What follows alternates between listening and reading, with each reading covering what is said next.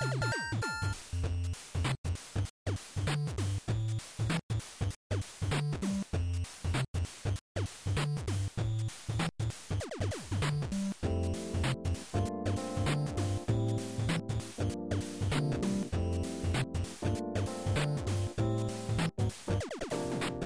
い、ファミリーステーション第131回です。はーい、ドラグーンです。はい、クリンクです。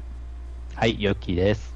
はい、今日は2019年の8月の14日の深夜です。台風、台風。うわー。接近中ですね。うん外はゴーゴー言うとりますけども、ははい、そんなタイミングで収録です。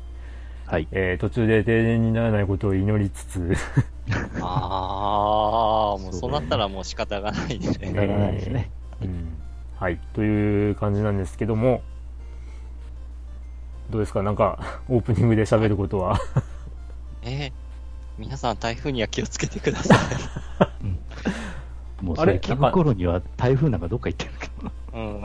大型の台風って言われてるけど、その、昨日とかまでは超大型って言ってなかったっけって思ったんですけど、どうなんですかね？規模小さくなってるのかな？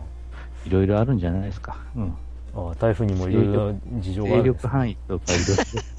いや、もう表現が、多分それ、うん台風の表現ってやっぱ決まってるからね、基準がやっぱ。うん、まあ気圧とかなんだろうな。そうそう、あの、あの、暴風域の県、県、県内がどこら辺までとかね。そうそうそう。まあすげえ、大分県全域もうすっかり雨、雨レーダーで、もううん。雨、う雨の中になってますわ。うん。大分県すっぽり。はい、というような 状態です。えっと、僕のですね、ピンマイクが非常に環境音を拾いまくるので、えーひょっとしたらゴーゴーいう音も入るかもしれないんですけども、うんえーまあそんな中での収録、はいどうぞよろしくお願いします。はーい、よろしくお願いしはいよろしくお願いします。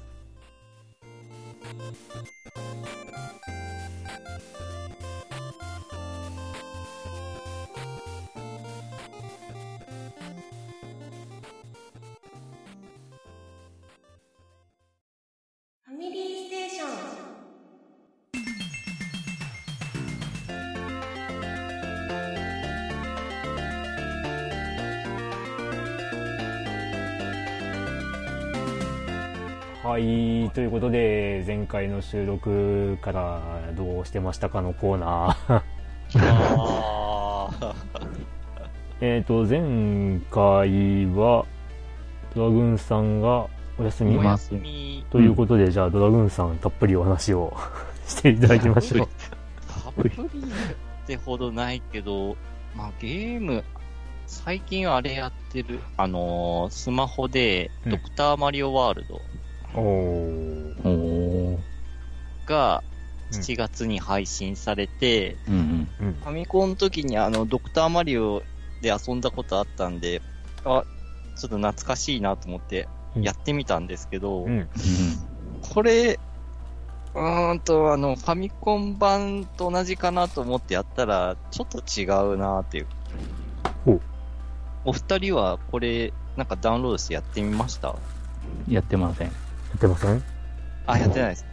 うんファミコン版って、カプセルが上からこう、落ちてきて、こう、うんどんどん積んでいく、はいはい。そしてウイルス消していくって形なんですけど、うんはい。スマホ版は、うん。下から上にカプセルが上がっていくって感じかな。えあ、そうなんですか？うえん。ー。で、ファミコン版は、こう、一個カプセルを落として、あのーどっかのポイントに到達したら次のカプセルが問答無用で落ちてきてましたけど、うんうん。スマホ版は自分の任意のタイミングで瓶の中にカプセル投入できるんですよ。うんなので、なんていうのかな、あの、お落ちゲー、落ちゲーじゃなくて、上りゲー。は、上りゲーっていうか、うん、なんか自分で考えながら自分、カプセル投入できるんで、どっちかっていうと、パズル？えーっと、えー、なんだっけ？なんだっけな？えー、なんか似たゲームがあるの？特化え玉とか、みたいな。替え玉、替え玉、替え玉ってどんなだっけ？パズル玉じゃなくて、えーっとですね、任意で、うん下、画面下からこう、せり上げることができるんですけど、うん。あの、上、テレビの画面の上限に到達するとゲームオーバーなんです。はあ、はあはあ、で、せり上げた結果出てきた玉の色とかをこう、横とかからこう、ずらしていくことで、えー、4つとか並べたら消えるみたいな。へえ。で、消えたらうん下にストンと上からスライドして落ちてきて、で、うんそれでまた4つとか並んでたら連鎖で消える。で、そうやってどんどんどんどんこう、あのー なん、なんすかね。えっ、と、消していって、う。うんん。で、まあ何ライン消すとか、うん。何点を到達とかっていうのはルールだったかなっていうのをやっていくゲームなんですけど、うん。まああれは言ってししまえば、まあ、競り上がりゲーというかなんというか、ああ、こっちは競り上がりじゃないけども、うんまあ、下からこう、上げていくけども、やっぱこう、どんどんつ積み上がる、積み下がる？ああ。積み下がるっていうのかな？積み下がってって、そこに到達したらゲームオーバー。パズルボブル？あー。まあ、あれは射出って感じだけど。射出だけど2位のタイミングで射出できるよね、あれは。うん。うん。ただ手放したらもう移動とかできないけど、あれは。ドクターマリオの場合は、あ、動かせる。動かせる手放して自分で指でこう、うん。まあもちろん、通過しちゃったポイントはもうも、あのー上下のポイントはもう戻せないけどね。左右とか回転とか下方向へにはいけないね。うん、うん、下方向にはもう行けないけど、左右だったら自由に動かせる。うん。なるほど。まあ、その辺が他のパズルゲーとの差別化をやってんのかな？うん。まああとはやっぱ片手で操作っていう、あのー手法だから、下からこう親指でこう、上に上げるっていう感覚なのかなっていう。うーん。っていう感じで、なんか、落ちゲーっていうかは考えながらカプセルこう、入っこう、2位のタイミングで投入するから、なんか、パズルゲーかなーっていう感じです。うんまあそうねどっちかというまあ、落ちゲーも落ちゲーパズルも。パズルゲーやね。とうん、パまあ、落ちゲーもあるパズルなんだろうけども。消しゲーだ、消しゲー。うん。消す、消すゲームだ。う。うんん純粋にウイルスを。そうそうそうそう。っていう感じで、まあ、でもまあ、ゲームとしては、まあ、普通に楽しめるゲーム。うんで、まあ、あのネットワーク上にいる、まあ、に、まあ、2位の人となんか対戦もできて、それはもうなんか本当いかにしてこう、相手にどんどんこう、なんていうの積み下げていくかっていう感じの、うん対戦もできて、もうこれを普通にまあ、無料配信で楽しめるゲームかなと。う。ん。なので、ファミコンの感覚でやると、あれ？っていう感じでした。うん そういう、あれはもう、なんちゅうか、形を変えたテトリスですからね。うん、うん。うん。で、曲はあの曲なんですか？あ、曲、うん、あの維曲。新伝心。違う。維新伝心。あ、そういうタイトル知らない。知らないのか。うん。うん、オレンジレンジという人たちがおりまして、あ、うんうん維新伝心という曲が、うん。うん。ドクターマリオの曲に酷似しているということで非常に有名なんですけど、あ、あ、本当？初耳でした。おや。まあ、あ興味ある方は調べてみてください。えっ、と、えーオレンジレンジのメンバーも否定はしていないという。それたまたま似たんだろうか、それとも、ちょっと似せちゃったんだろうか。いやー、狙ったっていう話を聞くけどなーっていう。ええ うん、まあ、真偽のことはわかりません。あーうんっていう感じで、ドクターマリオワールドをたまにこう、遊んでるって感じですかね。うんと、あとは、まあ、ゲームネタで言ったら、あ、ファンタシースター感謝祭、行きました。あのはいい、いわゆる、ファンタシースターオンラインのオフラインイベントっていうか、ほうん。う。どちらで福岡あのー北九州でありまして、2年前もあったんですね。うん。なので、2年ぶりの開催だったんで、久しぶりに行って、で、ま、またそこで2年ぶりに、あの、友達と再会して、うん。イベントの終わった後にお酒飲んで帰りましたっていううん。話題です。うん。まあ、前回2年前よりかはちょっと来場者数は減ったかなっていうのはあるけども、まあ、それでも多くの人と、多くの人が来てたかなと。うん。まあ、でもこの会場に来てる人たちがなんかオンライン上でも、まあ、遊んでると考えたら、まあ、なんか私とすれ違った人がオンライン上でもいるのかなとか思ったりとかして、なんか不思議な感じでしたけど。うん。ええ。っていう感じで、ファンタシースター感謝祭。うん。まあ、いわゆる現実のリアルイベントに行ってきましたっていうお話でした。なるほど。うん。まあ、あとは、まあ、リアルプリンセスメーカー話で言ったら、うん。うちの娘最近、あの、ジグソーパズルにハマってます。おー。お2歳と9ヶ月になるんですけど、千ピース。どれぐらいのピースのやつやってるんですか？えっとですね、4×5 だ、20ピースか。なるほどなるうん。ど。千ピースとかじゃないんですね？あ、さすがにそこまでは それは無理やろ。たまたまファミレスのお子様ランチのおまけでついてたジグソーパズルなんですけど、うん。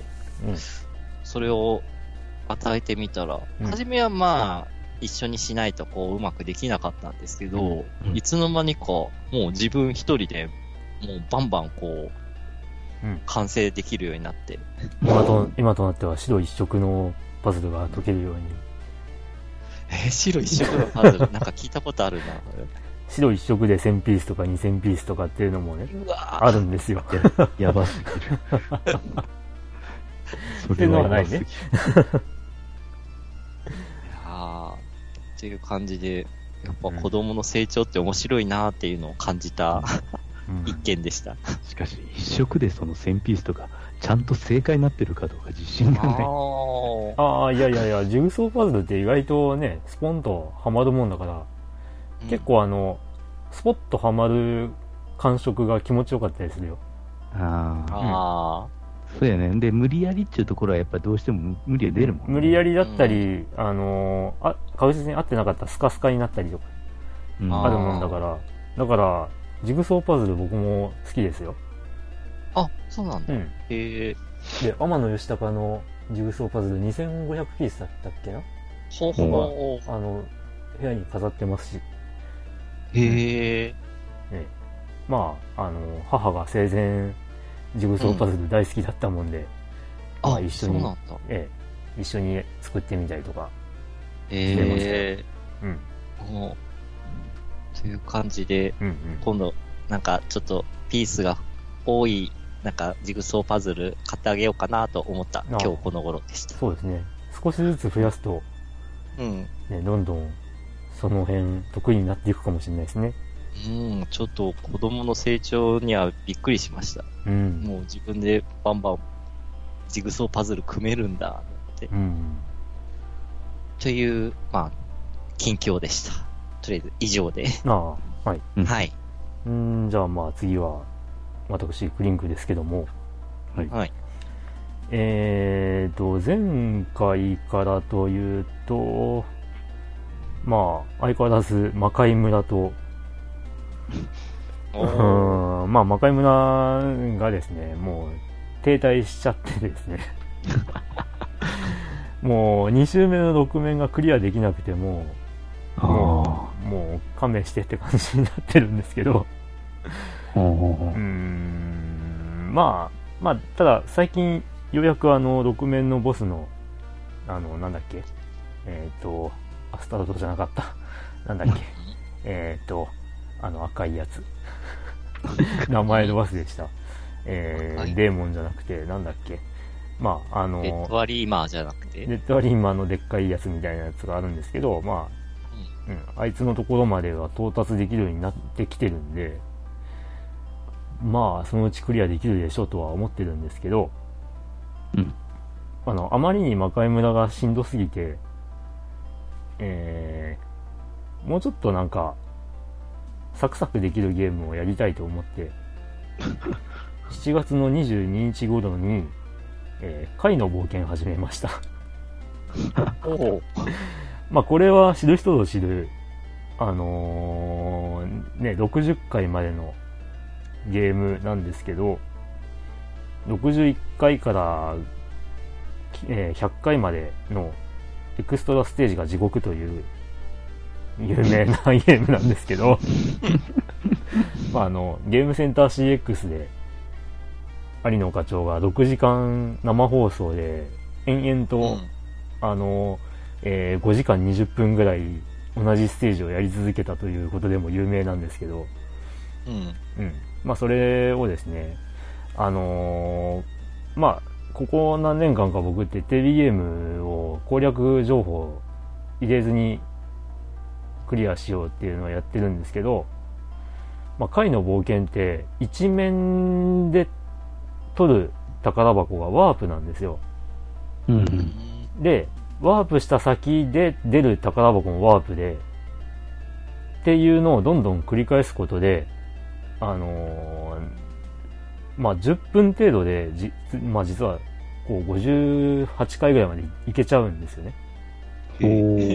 このゲームって。で、あのー確かね、ゲームセンター CX でも、有野課長はそれを使ってバンバン行って、このゲーム簡単に終わるじゃんみたいな感じで、で、クリア60回までした後で、あの、これは実は100回まであるんですっていうところから長くなったっていう、そういう内容なんですけど、あの、この回の冒険は、よくよく考えると、えーワープを使わずに、あの、60回ってやったことなかったなって思って、で、その、まず、ワープが出る回を調べて、その、プレイしてね、うん。調べて、で、その回は宝箱を取らないっていう方法で、えっ、と、全60回をまずクリアするっていう、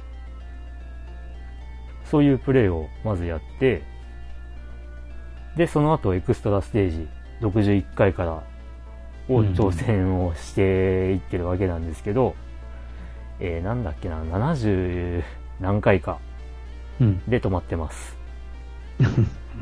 で、その止まってるところって、これってあの、ゲームセンター CX でも、あの、有野課長が一度挫折したところで、えっと、ドラグーンさん見てます？あれ。あー、うん見た。まあ、あのー第何シーズンかの最終回で、貝の冒険の、あのーまあ、シーズンまたぎをした回っていうのがあるんですけど。風が吹いてて、ギザギザの床がこう何段か続いてて、あその、ちょこっとした床だけに乗らないといけないっていうー、う、んうんうん。そこをこう降りていかないといけないところで、もう何時間も挑戦してダメだったって言って、うん、シーズンまたぎにしますっていう風になった回があるんですけど、まさにその回で止まってるっていう。ああ。うん。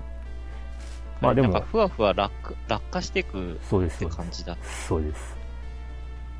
しかも、こう、落下中は風が吹いてるっていう。うん。あだからうまく微調整しないといけない。まあただ、だいぶあれもコツがつかめてきたかなとは思いつつ、えーっと、8月の4日からですね、えー、プレステ2のサイレンを始めてます。あれなんか聞いたことあるようなタイトル。うん。まあ有名なホラーゲームの一作目ー。うんで。すね。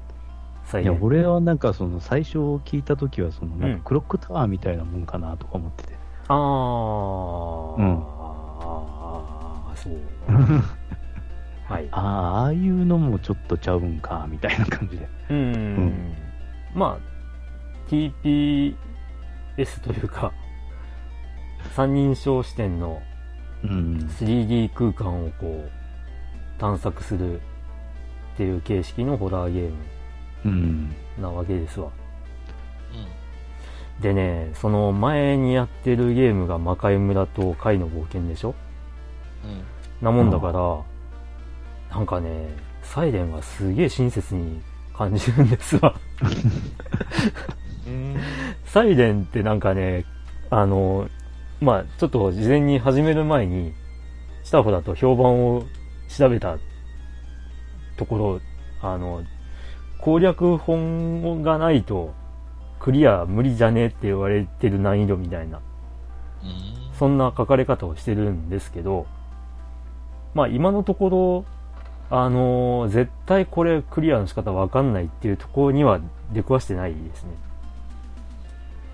うんまあ多分まだ序盤なんですけど、うん。で、まあいろいろコツがつかめたな、このゲームって思ったりはするんですけど、うん。多分攻略法を見なきゃわかんないっていうのがですね、うん。あのー意味不明な行動をしないといけないっていうところに多分終始してるんだとは思うんですけど。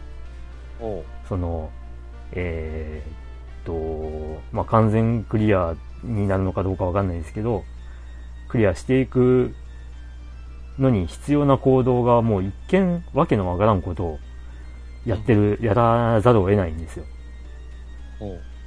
ただ、それって、普段メニュー表示をこうパッとしたときに、えっ、と、普段出ないはずの言葉が出たらとりあえずやってみるみたいな、そういうことをすれば達成できちゃうんで、うんだからそういう、あの、なんか、なんかありそうっていうところで、あの、行動メニューみたいなボタン、三角を押すと出るんですけど、おう。を押してみて、で、普段出ない行動が表示されたら、とりあえずやってみるっていうことをやれば。多分、攻略本とか攻略サイトとか見なくても、いけんじゃねえかなっていう感じで今はやってます。ついでに言うと実況プレイ動画を撮って、YouTube でアップしておりますので、で、あの、ほ、ほぼノーカットでアップしているので、で、初見プレイっていうこともしっかり歌っております。マジに初見プレイなので。うんな。のでね、多分、こう、完全クリアしたことがある人とかが見ると、すんげえ、的外れなことをやってたりとかうんしてるところが多いとは思うんですけど、まあ、それでもなんとかかんとか突破できているんで、おう。うん。で、魔界村や貝の冒険みたいな、あの、これ無理じゃねっていうような感じは今のところない。無理じゃねえっていう。うん。無理じゃはないか。無理ではないね。うん。うん。で、まあ夏なんでっていう、あの、まあ職場でですね、うん。まあ僕が実況プレイ動画とかをやってますっていうのをこう、あの、まあ何名かに知られたわけで、うん。知られたっていうか、まあ、うん、話を、の流れで話したことになったんだけど、で、その時に、まああの、そういえば夏なんだし、なんかホラーゲームとかやんないんですかって話になって、ああ。ああ、まあそう言われりゃ、やってみましょうか、みたいな感じで。うん。うん。で、じゃあ何やろうかってことで、ツイッターでさん、あの、一時期散々こう、うちにあるホラーゲームとかってこう、写真でパッケージをアップしてたりとかしたんですけど、うん。その中で、まあ一番サイレンが、あの、反応良かったんですよね。あ、サイレンがあるとか、お、サイレンだとか、サイレン良かったなとかっていう反応が、まあ、サイレンが一番多かったんで、じゃあサイレンやってみましょうってことに。うん。で、サイレン、サイレンいつかやろうと思って買っていて、未プレイだったっていうね。うん。ホラーゲームって意外と持ってるだろうと思って、こう探してみたんですけど、まあ、まあ20タイトルぐらいや結構持ってんな。うーん、でも、これ思ったより多くなかったなって思っちゃいましたけどね。うん。で、で、まあ意外とやってねえなっていう。意外とやってない。う。。うんえっ、とね、D の食卓の 3DO 版、セガサターン版、プレイステーション版とあるんだけど、これはやってるな、とか。うん、で、アローン・イン・ザ・ダークっていうゲームが 3DO であるんですけど、はいはいはい。そのパッケ裏を見ると、あの、すべてのホラーゲームはここから始まったとかっていう強気の発言書いてあって、強気すぎ。はぁとか思ったんですけど、あの、発売日順に並べると、実はアドイン・ザ・ダークが我が家にあるホラーゲームで一番最初だったっていう、ああながち嘘じゃねえこれとか思って、びっくりしました。かまいたちの夜より前だったんだこれ。うんへえ。まあ、かまいたちの夜をホラーゲームと言うべきかどうかっていう感じもあるんですけど、あー。えっ、とですね、これ意外だったんですよ。僕も今、今、あの、ドラさん、えっていう反応だったんですけど、うん。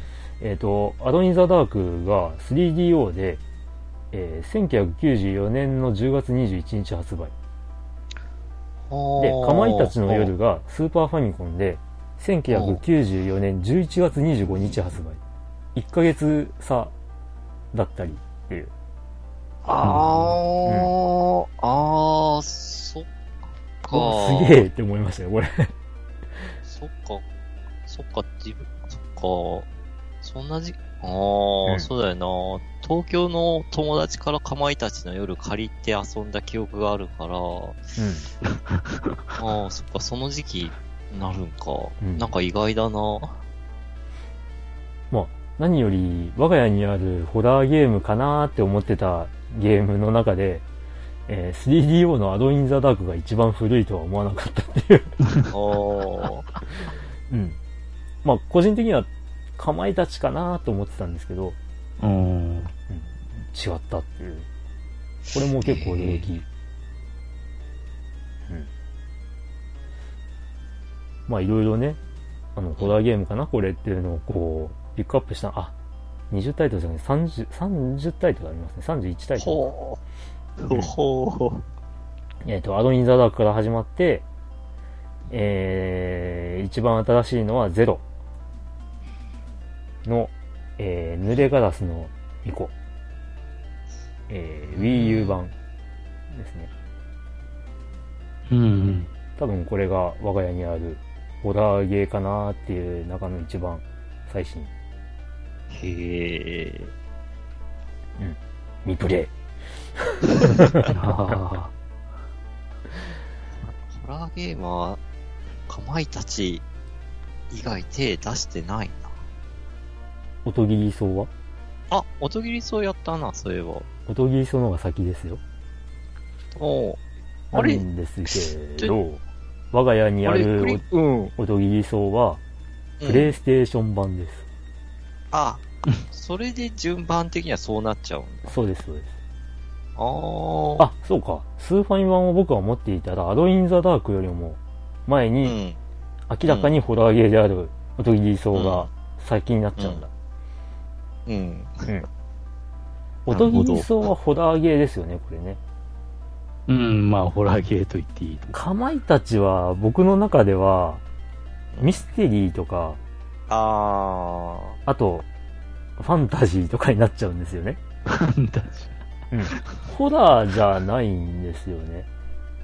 ー。ホラーの悪霊編とかってあったと思うんですけど、ええ、ホラーの定義ってどうなんでしょうまあ、ね。恐怖、恐怖ものでしょうね。恐怖ものなんですけど、うんなんだけど、かまいたちの夜ってなんか、うん、どうなんだろうな殺人事件だけど、うまく立ち回れば実は自分の命を脅かす話ではない展開にも持っていけちゃうんで、なんか、なんか僕の中ではホラーって呼んでいいのかなって思う、思っちゃうんですよね。あの、2はホラーゲームなんです。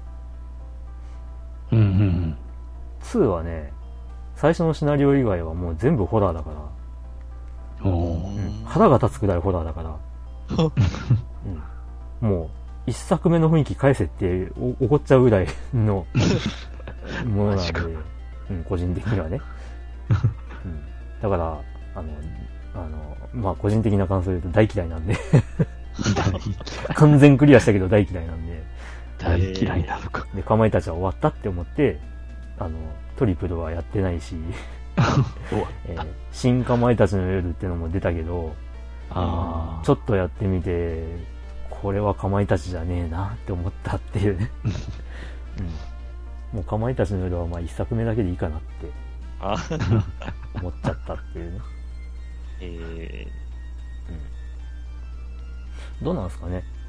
どうですホラーゲーム？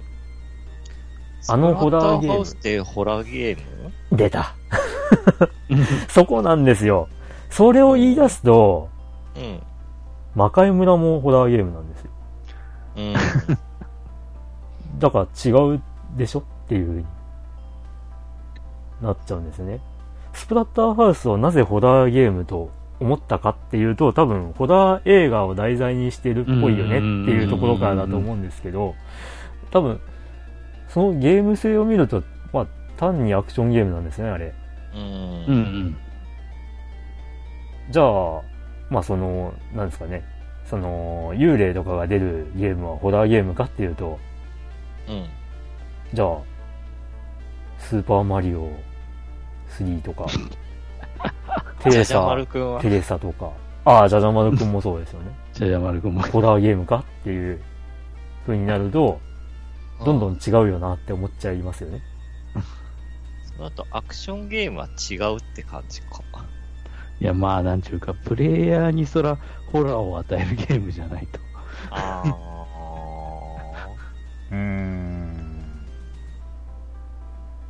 ということで、いろいろね、あのー実際僕もあの、ホラーゲームかなって思ったっていうのをさっきから言ってるんですけど、ー。うん。あのーホラーゲームとは何ぞやっていうところからすごい悩んだんですよ。いや、本当に。じゃあ、リスナーの方にホラーゲームとは何ですかって お便りください、と。個人的にはですね、もうこれはクリンク的ホラーゲームの定義なんですけど、えー、まあ、霊現象が描写されているとか、うん。うん。霊的なものが登場する上で、えーと、なんだろうな。あのー精神的に訴えかける。まあまあまあ、そうです、そうです。その、その辺が、えーと、微妙なラインですけど、その辺がホラーゲームうん。と定義しました。で、そうなると D の食卓ってうん除外なんです、実は。個人的には。D の食卓怖かったかって怖くないんですよ、これ。そんな。や、こ怖くないじゃん。なんか、ポイントポイントで、ローラー、ローラーとか言って、あの、ね、父ちゃんの生き量がこう宙に出てきてさ、こうなんかよくわかんないことを言って、ね、まあ、それはなんちゅうか、表現力とかそこら辺の問題。うんうんいや、だって、あんまりね、死の恐怖もないんだよね、あのゲーム。あのーなんだろう。鎧騎士に襲われるとかいうシーンもあるけど、うん。あのーただ下に落とされるだけで何回もやり直せたりとか。う。ん。だから、実は怖くない、あのゲーム。なんだろう、あの、壁から、壁が迫ってきて、針がバーンって来るっていう描写があって、ヒヤッとするかもしんないけど、何回やっても刺さらない。とかね。あとねあと、同じワープの作品で言うとね、エネミーゼロもうん。ホラーゲームだって思う人いると思うんですけど、うん。僕の中であれ SF なんですよね。ああ、まあ、そうかな。で、あのー見えない敵と戦う恐怖みたいに言われるんですけど、うん。あのーこれ前も話した気がするんですけど、あの、慣れると、その見えない敵と戦うのが楽しくなっちゃう。うん。あのゲームって。だから、怖くないんだよね、実は。ううんうん。だからね、あのゲームよくなんかトレーニングモードがクリアできないぐらい難しいみたいなこと言われるんですけど、うん。まあ、生配信のテストプレイで、エネミーゼロがや、あの、見てみたいって言われて、じゃあちょっとトレーニングモードやりましょうかって言って、まあ20分かな、ぐらいでクリアしたりとかうん。してるんで、これ慣れればこんなもんすよ、みたいな感じで。20分はかかりすぎかなうん。ってな感じでですね。あと、バイオハザードも僕の中じゃホラーゲーじゃないんだよな、これ。やっぱアクションゲーなんですよ、これ。最初の雰囲気はいいんですけど、なんか途中から、ば、なん、なんていうの？あの、な、なんていうんですかね。よくわかんない化け物がバンバン出だして、あの、えっ、と、あとね、よく怖え怖えってよく言われがちな、あの、日本で発売されなかったんですけど、デッドスペースっていうゲームもあるんですけど、うん。あれも敵出すぎ。だから、あのー敵が出すぎちゃうと怖くなくなっちゃうんですよ。お ううん。個人的には。なので、うん。まあ、デッドスペースも未来の宇宙ステーション、宇宙、ん？宇宙船が舞台のゲームでもあるんで、あれはやっぱり僕の中ではホラーじゃなくて SF かなって。うんどう、どうです？その、ホラーゲームといえばこれホラーゲームだったよなーっていうの。ホラーゲーム自体、全然手出してなかったんで、ああ、守備範囲に入ってなかったですね。うん。ゲームそのものがホラーじゃないけど、うん。あの、場面場面ですごい恐怖心を煽られたなっていうのは、うんあの、ファミコン探偵クラブで。ああ、後ろに立つ。特にあの、あの、そうそう、特に後ろに立つ少女のクライマックスとかそうだし。うーん。まあ、うん後ろに立つ少女は、あれだもんね。ちょっと、その、オカルトというか、うんホラー的な、まあ、なんていうか、のが、まあ、題材になってるというか、ええそうそそうう。いう感じだもんね。うん。あれって、まあ、学校の七不思議みたいなそうそうそうそう。ところだもんね。えうん。そうだね。あれ、まあ、あれも、明確にはホラーじゃないかもしんないけど、怖い、雰囲気怖いゲームだったよねえ。。人気怖い。うん。あの当時だったからこそ怖かったのかもしんないけどね。そうね、あれぐらいのね、ググラフィックで。うん。うん。まあ、そなうか。かなか来る、そうそう、なかなか来るもんがあった。うん、スーファミ版見てみて、ちょっとうんうんとは思ったけど、あ。まあ、ようよう再現はしとるかなと思う。うん。うん。まあ、グレードアップしてるけどね、グラフィックとかうん、う、ん。もろもろ。うん。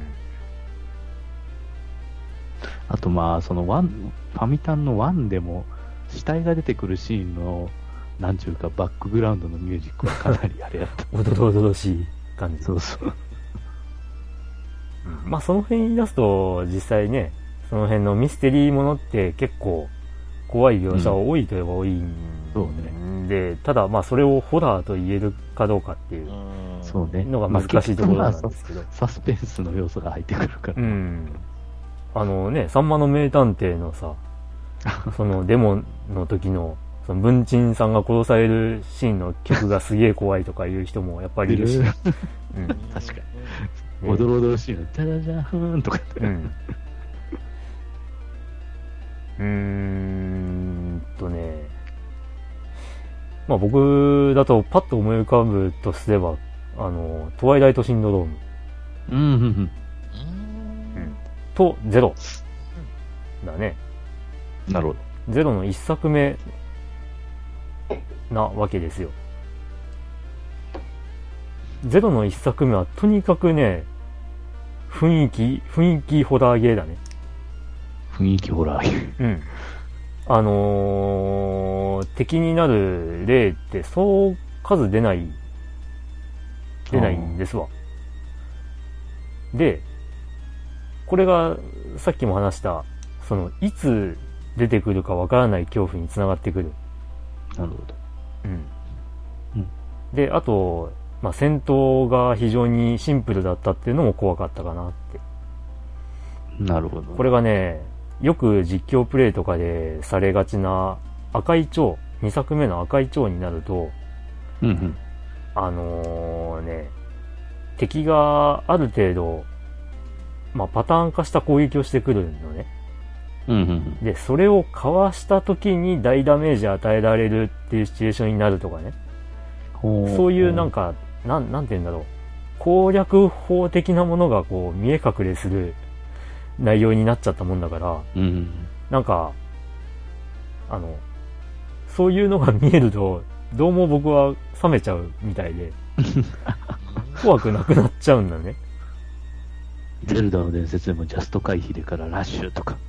ああ、うん。いや、だから、ね、なんだろう、一作目の雰囲気の戦闘のままでいてくれた方が良かったなって思って、うん。うん。ってなことを思ったりするんですけどね。なるほど。まあ、ということで、えっ、と、WRC ゲーをやっていくの方は、ちょっと今、うんコリン・マクレーダリーに入るところで止まってるんですけど、まあこれもいずれやんなきゃなと。思っているところで。なるほど。あ、でね、いや、ちょっとね、実況プレイ実は収録したんですよ。ほうほうほう。ただ、これはお蔵入りにしようって思って、早っ。あの、思ったのは、僕はあの、ハンドルコントローラーは、もう、フォースフィードバックがないハンドルコントローラーじゃダメだと、いう体になってしまったっていうのに気づいて。贅沢やの贅沢やのいやいやいやいやいや、ヨッキーもね、わかると思うよ。プレステ1の、そあの、の、スカンスカンのフ、ォースフィードバックのないハンドルコントローラーでプレイするうん辛さほう。をあまり感じる。にハンドルがスカスカに動くから、そうそまあ本来ありえない、う。うん挙動中か、ハンドルの回し方ができてしまうのね。うんほで、あのね、速く走る分には、フォースフィードバックは邪魔だっていう意見があって、うん、で、それはすごい納得はするんだけど、うん。力加減とかがね、あれって、特殊なんだわ。あの、フォースフィードバックがないうんうん。フォースフィードバックがあると手応えがあるから、だから、まあこんな感じかなっていうのがつかみやすいんだけど、ないとね、全然本当つかめなくて。かえって難しい。うんだからそこを完全にあのゲームと割り切れる人はいいんだろうけど、うん。ああ、結構そのタイヤがその、うんね、ガーって噛んでるな、みたいなそう感じそうそうそう。そういうのがね、全然わかんなくて、あ、ダメだこれって思った。うん。ということで、多分コリン・マクレーザーラリーは、まあ最初に言い訳から始まると思うんですけど。あの、えー多分デュアルショックでやります。うん。それがええわ。はいうんということで、私の近況は以上でございます。えー YouTube の方もよろしくお願いします。はい。はい。ということで、ヨッキー先生お願いします。あはいはい。もうはっきり言ってゲームって言えばもうはっきり言って FGO しかやってないよなっていうぐらいの。うん。もう結局そうなんですよね。うんまあ、いろいろ楽しんではいるし、うんあの、今日から、あの、開始されました、あの、うんあの、2019の水着イベントも、うん。まあ、やっと始めたばっかりで、まだまだストーリーが、その、なんちゅうか、1日ごとに解放されるパターンなので、あ、そうなんだ。まだ、うん、まだすぐ、あの、先には行けない。うんあ、のー配布の、今回配布のうん、葛飾北斎セーバーが、うん。あの、正式に加入するまでには、1週間以上待たないといけません。うーん。うん26日だよ、本当最後のストーリー解放されるの。あ それまで、あの、カジノに、今度はあの、QP をかけて、戦いで勝って、あ、そういう、まあ、え、あそういうええ、あれがあるんですよ。フリー、フリークエスト？そうそうそう。ああそのフリークエストでも特殊なやつでね、その、お金ポンチかけて、あ、うん。か勝てばっちりもらえるみたいな、そういうクエストがあるんで、うん。本当、本当の舞台がまあ、ラス,、ラスベガス、カッコ2世なんですけどね、今回。かっこ2世。カッコ2世。だけど、まあなんかそういう設定はうまく使ってるし、やっぱだんだん、だんだんね、本当 QP に関しては、あの、運営緩くなってきてるね。あのやっ足りんっていうことが分かったんだ。言ってるそううん。多分動きを見てると多分結構足りないっていうのが分かってるんだろうね。うん。あ、ちなみに QP っていうのは、あのー、キャラクターを強くするための、えっ、と、なんだ、コスト。うん。お金っすね、お金。お金うん。お金です。多くのあの、はいソシャゲで言うお金です。うん。ねゲーム内お金。あんまり使い道がないと思われがちな。うん。うん。やけど、FGO では本気入れて育成しようとするとガリガリ減っていきます。うん。足りんね。うん。それで、それでいて、上限が、持てる上限、上限が10億でしょ。結構あれよね。え、あ、上限って決まってんだ、あれ。持てるよ。え持てるのー、持てるの9億9999万9999まで。うーん。結構上限近く持ってる人はおるみたいだけど、うん。なんで溜まっとんのみたいな。ああ、まあ、それは毎日毎日ガリガリとやってんじゃないですか その QP 稼ぎを。あとは、あの、なんちゅうか、あのーサーバントとか売った時にあのもらえるあの、うんいわゆるあの、別名緑のゼリー、レアプリ、あ、マナプリズムか。うん。マナプリズムってやつがうん。全然足りませんでな、今、ほんと。あ あのー新しい冷蔵がショップに並ぶために、あ。の、1枚、1枚1000で、あの、ん限界突破するために5枚、5000って足りねえ、みたいな。うん。まあ、結局あのガチャを回しまくってるとあの、あの星3のサーバントとか冷蔵とかはあの確かにあでも冷蔵は肥やしにするから結構使うかうん。あのサーバントはあの経験値にしかならないんでバリバリ売りますけどうん。それでも足りねえなって思ってるんでうん。で今さっきあのガチャをボンボン回してたんで ボンボン。あのただで回せるチケットのうちになんか今回の水着サーバント出ちゃってありゃーみたいな感じやけど まあでもあの冷蔵の方が出てないんでもうちょっとガチャりますっていううん。まああんまりなんか、まあ、今回ミッション形式プラスなんかそういう風な変則的なリクエストみたいなのが入ってるみたいですけどまあそげえ慌てなくてもよろしいみたいなうん。まあでも、一日に、その、一人、一人、その、なんちゅうか、中ボス倒しますみたいなイベントまで、うん。ストーリーが進んで、うん。それを考えると、まあ、毎日コツコツやってた方が、きつくはないのかなと思いますけど、うん。ガチャに関しては、またこの後に、第2、第3の水着ガチャが出てくるかと思うと、かなりちょっと恐ろしいんですけど、あーまあ、とりあえず僕はあの一番の目的であった大阪ベ姫の水着がもう手に入ってしまったので、もういいかなって 思ってますが。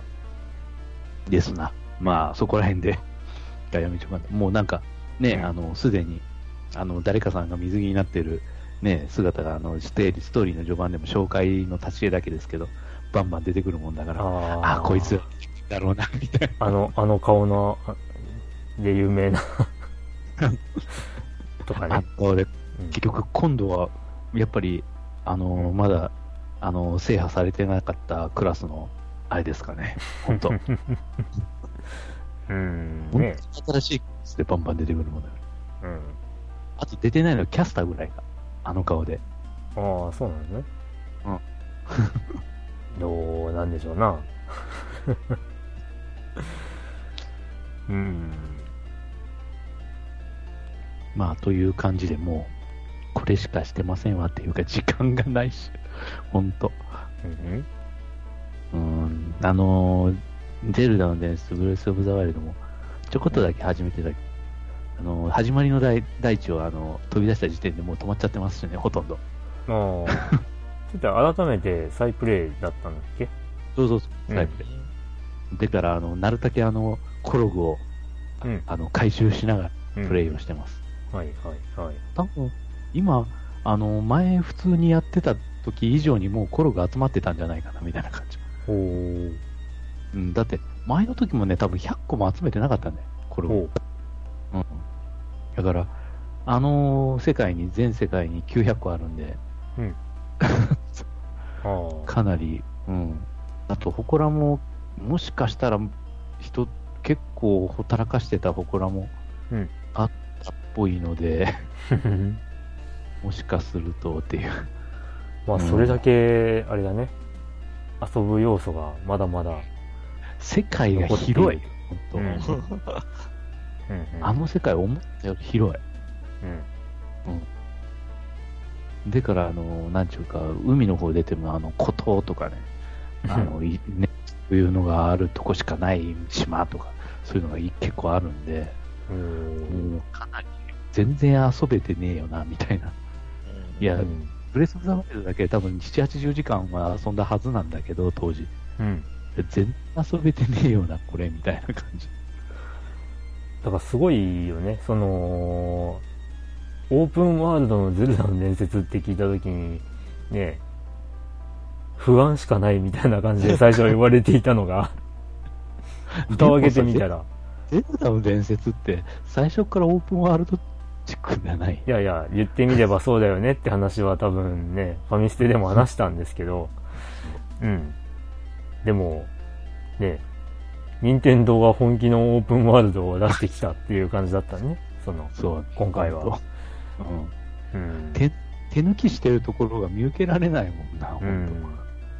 で、あの、僕がね、前もちょっと話したんですけど、ドラッグ SD かなんかの感想の時にですね、あの、世界を全て回らないとクリアできないとかっていうのはうん。おかしいよねって言ってたのが、まあ、その、普通にクリアするだけだと立ち寄らないところがまだまだ残っているっていう、オープンワールド系のゲームっていうのに、ね、こう、どんどん今は成り変わっていってんのかなっていう、当。うん。そん。な感じもあるなと。うん。うん。行かなくてもいいよ、ここ。でも世界としては、まあ、あるから、みたいな。うん。うん。ね。ね。その方が自然だよなって。うん、まあ確かにそう。うん。大体そんなもんだよねっていう。うん。生かされるところはそんなにうん。ない、多くないというかね。うん。はいまあ、まあ、はっきり言ってゲームは、ね、不二しかほとんどやってます。うん。はい。はい。以上で、以上でございますか？はい、以上です。えい。という、まあ、3人の近況をはい。嵐の中、お伝えしました。嵐？の中っちゅうか全然、嵐は聞こえない場所にいますけど。おー、防音バッチリですか？いや、まあ、ボンバッチリじゃないけど、ここ。そう。さすがにあんまり、その、なんちゅうか、大声出せないと思うけど。うん。はい。はい、ということで、えー、お便りのコーナーに、はい突入いたしましょう。はーい。はい。えー、ではですね、7月9日にいただいたお便り、そうですね。はい。どんな時も牧原メーカー2さんから。はい。どうも、去年マリオメーカー始めたらもう2が出るってびっくりしている牧原です。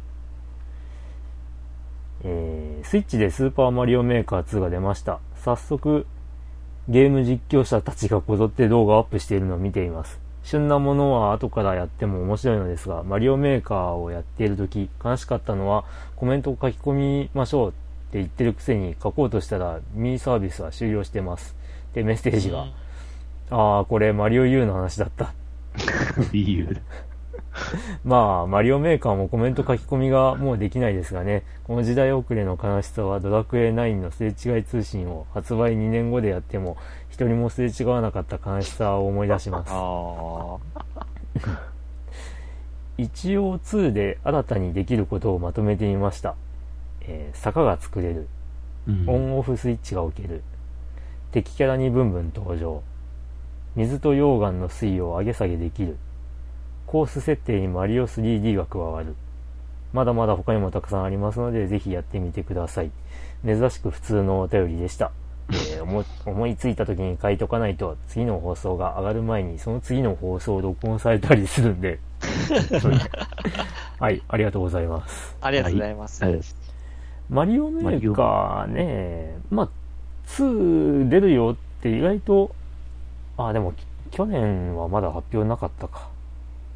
うん。うん。ほう、坂が作れる。ああ、階段しか作れなかったのが坂ね。なるほど。そうそう、坂になってね、あのーすごい面白いコースがあって、ううんん。あのー画面の中央に、その坂っていうか、まあ、な斜めに線が引けるようになったわけね。地形で。おう。うん。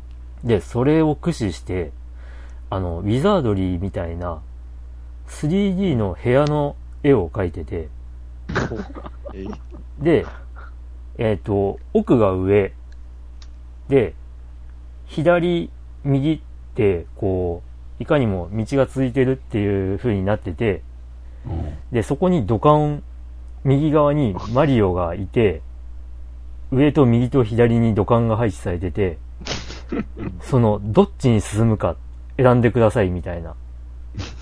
だから、上の土管に入ると、その絵の奥に進んだっていう絵が表示される画面に映るわけ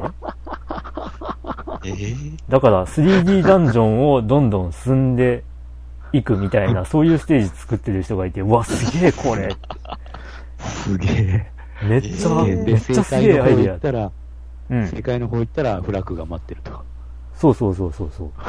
あ、まあそうっていうか、まあいろいろそのな、謎っていうか、スイッチをオンにしたりとか、で、またあ先に進めるようになったりとか。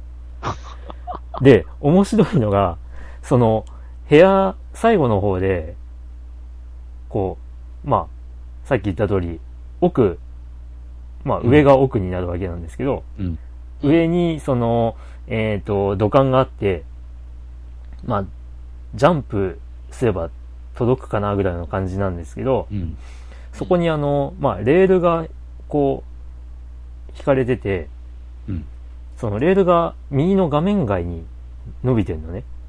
うん。で、えっ、と、敵キャラも、その配置するときに、スーパーキノコを食わせることで、でっかくできるんだけど、うん。うんその、レールがこう画面外に行って、で、その、レールの上をこうキャラが動くっていう指定ができるんだけど、うん。えっ、と、そこであの、花ちゃんっていう、えースーパーマリオワールドに登場した、あ、芋虫。うん、そうそう、踏んづけると怒って追いかけてくるっていう、ね、花ちゃんがこう、サカサカサカって動いて、で画面外に消えて、しばらくすると、えー画面下の方に控えているレールに、うん。でっかい花ちゃんが出てくるっていう。で、それが戻って画面外が消えると、また上の方に小さい、まあ通常の花ちゃんが出てくるっていう、ほうほうほう。遠近感を ちゃんと表現してるっていうね。うわーすげえこれ。手が込んでるな。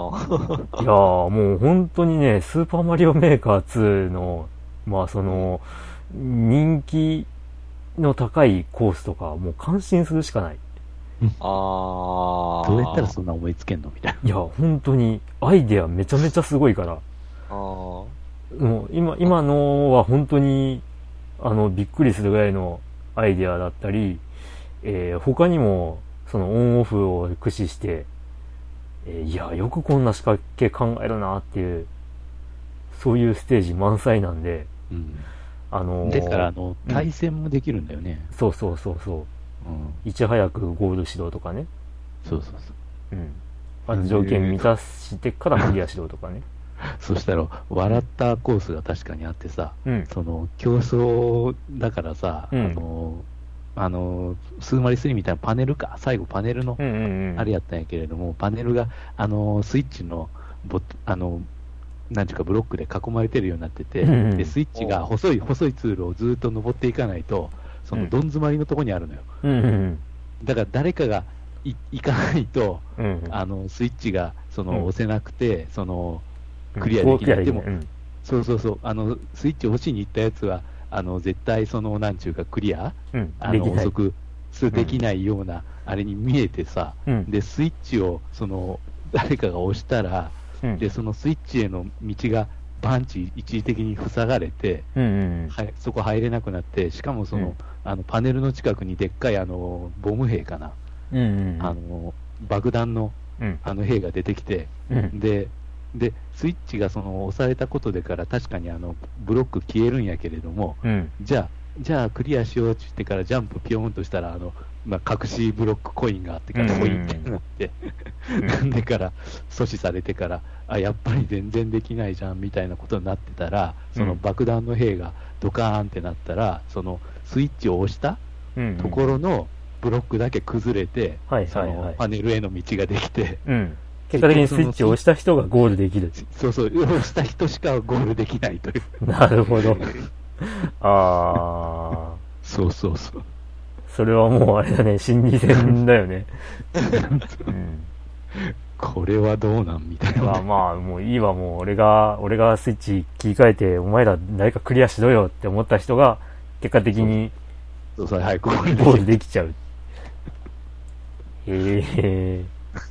まああとね、バトルだと、その、まあ最大4人まで同時に同じステージで行くことになるんだけど、その、スイッチって今さっきから出てきてるけど、あの、赤と青があって、で、スイッチを切り替えることで、その赤か青かのブロックがこう実体化するわけうんなんですわ。で、あのーその足場が赤の足場と青の足場とってこう、まあ、交互にあったりとかすると、そのスイッチを切り替えないと先に進めなくなってたりするんだけど、うんそれを4人で同じステージにいると、あの、普通に進んでいたら、突然他の人がスイッチ変えるもんだから、急に足場がなくなって落ちて死ぬ ああ。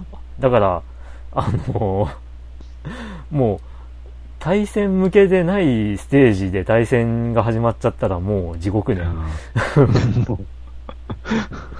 もう絶対これクリアできないじゃんって感じで、まあ、最終的に全員先に進めなくてタイムアップになるっていうね、そういうオチが待ってたりするんだけど。まあでも本当にね、これはマリオメーカー1の時点でも相当ね、よくこんな仕掛け思いつくなって思うステージ多かったのに、2になってもうパワーアップしてるなっていうのはうんすっごいわかるっていう。またそれを可能にするそのゲームとしての下地がすごい。うん。本ただね、マリオメーカーは1の時にも話したんですけど、当。うん。マリオメーカー独自のルールがあるんで、うんうんうんそのマリオメーカーから入った人っていると思うんですよ。うん。スーパーマリオシリーズ。はいはい。で、あのー実際の普通のマリオシリーズを、そのマリオメーカーから入った人がやると、うんあれ？って思うこともあるかもしれない。うん例えばあの、えーファイヤーマリオになってる時に敵のダメージ食らうと、ファイヤーだけ抜けるっていうのはマリオメーカーの独自のルールなんですけど、あえ実際にはダメージを受けるとこう小さくなるでしょ？えー。うん。そういう違いがあったりするんですよね。へえ。だから、まあ、あの、マリオメーカーから入った人は、えっ、と、本編のマリオには戸惑うかもねっていう、そんなこともありますね。で、まあ僕もマリオメーカー2ね、まだ買ってないんですけど、買っても作んねえなこれって思っています。あ。うんうん。作らないね。絶対作らない。多分他の人が作ったステージを遊ぶ方が楽しいあ。これは。遊ぶの専門でいいと思いますよ、うん本。というはい。はい。まあぜひ、興味ある方はチャレンジしてみてください。そうですね。はいメーカー。はい。どんな時もマキャラメーカー2さんありがとうございました。ありがとうございます